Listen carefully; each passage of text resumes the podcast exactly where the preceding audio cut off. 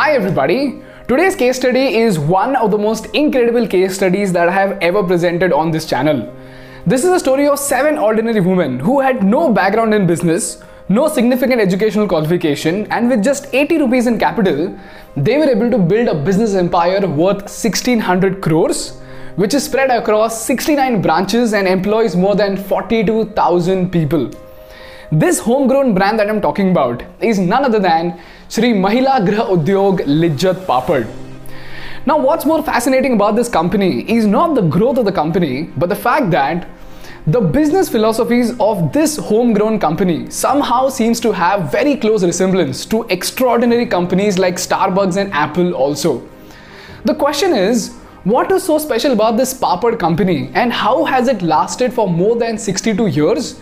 And how did these seven women manage to build a business empire out of just 80 rupees in capital? The answer to this question lies in the incredible history of the Lijjat Papad. This is a story that dates back to the late 1950s India, when India was a fairly underdeveloped country. And back then, let alone education, even literacy was considered to be a luxury.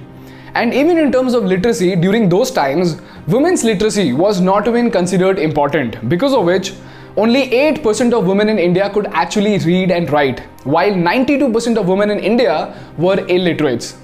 On top of that, women were not even allowed to go out and work, and the earning capacity of families was not enough to afford a decent standard of living. And that is when in 1959 Mumbai, a group of seven amazing women from very ordinary background came together to discuss a business idea which wouldn't need them to step out of the house, wouldn't need education, and yet could produce a competitive product in the market. Ladies and gentlemen, that is how the idea of Lijjat Papad was born, with just 80 rupees of capital that was given to them by a social worker. They first started selling their papads at a local store, and soon enough, due to the superb quality and taste of the papad, even other shops started buying their papads. And that's when they started scaling up.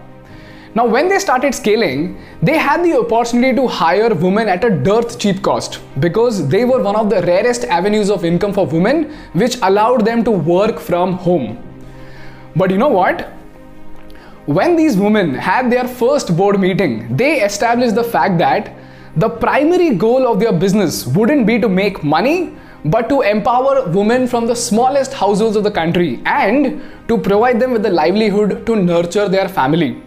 And more importantly, they also established the fact that money would only be used as a fuel to scale their impact on the women of India and not be the sole purpose of their existence. So instead of hiring women, they started to give out ownership to every single woman who joined their business and called them Lijjat sisters rather than employees.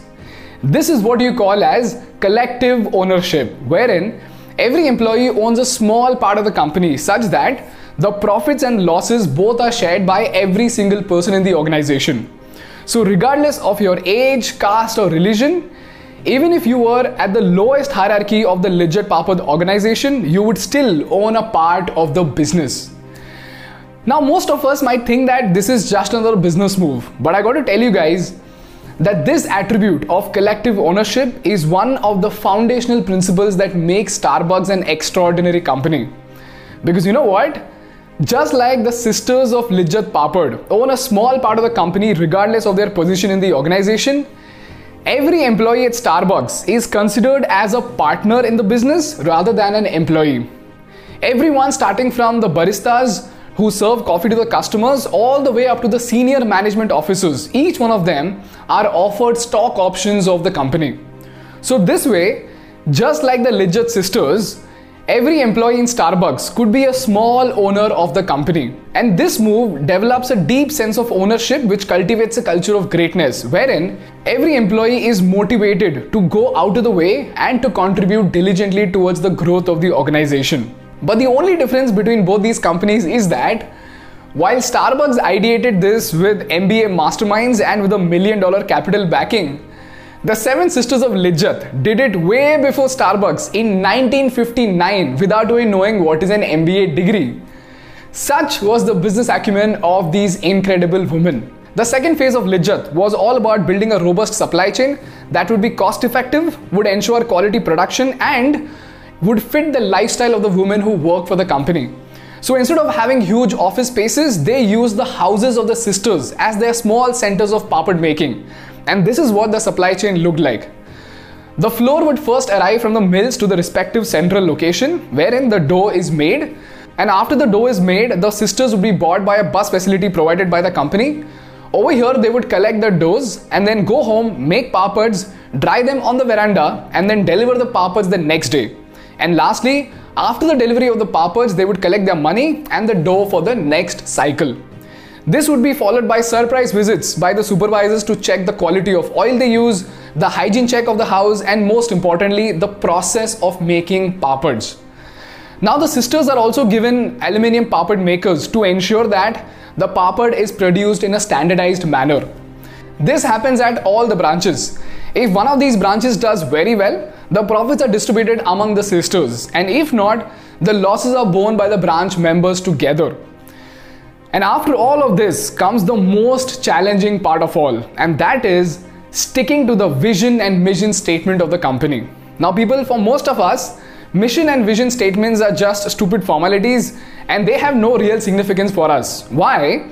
Because in the corporate, everybody knows that mission, vision, and values are just fancy words written on the wall and at the end of the day, if your boss wants to kick your ass, he's going to do it anyways. At the same time, in case of colleges also, even your principal wouldn't remember the mission and vision statement of your college. And if he did, it would only be because he mugged it up because some committee was visiting to give your college some stupid certification or some accreditation. And this is the reason why most of us do not understand the importance of mission and vision statements.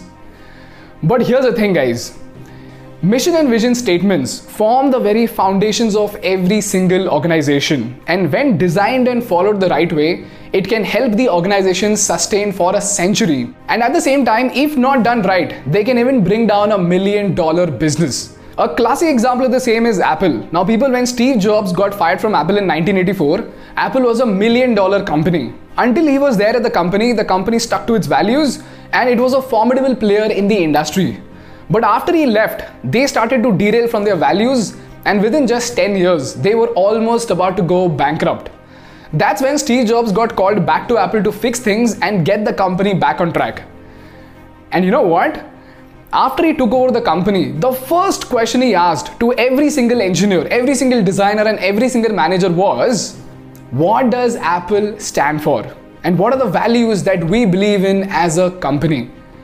Because the biggest mistake that Apple made was that while he was not around, they started to lose their identity and started to deviate from their values, because of which they started making products with no sense of purpose. Eventually, the brand lost its unique identity and customer loyalty just faded away.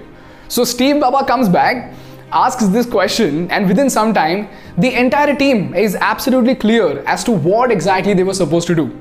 And this is what got them the Think Different campaign that told the world what Apple truly stood for, and that is Think Different. And within just two years, the same company with the same engineers and the exact same resources then went on to create history to become a legendary company that made products that changed the world forever. And again, as soon as Steve Baba left, we all know what's happening with Apple. This is the importance of mission and vision statements. And here's the most mind blowing fact of all.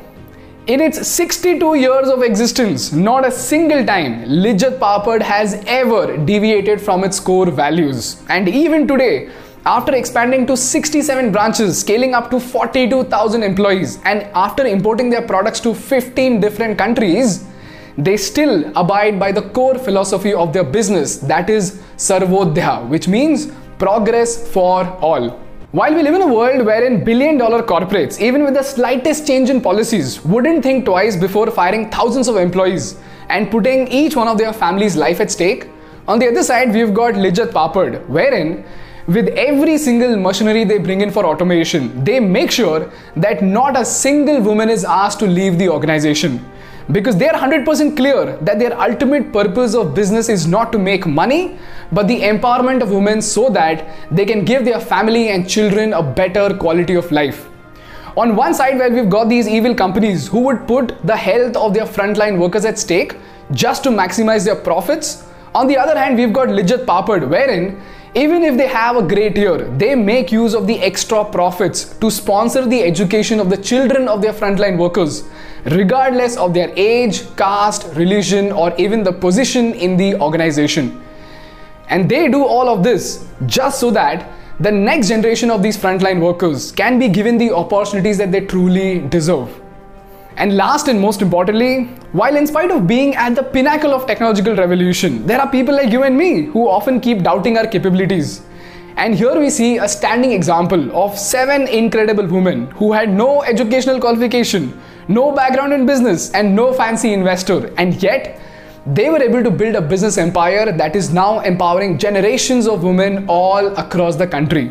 And that too, during a time when women had no scope of opportunities.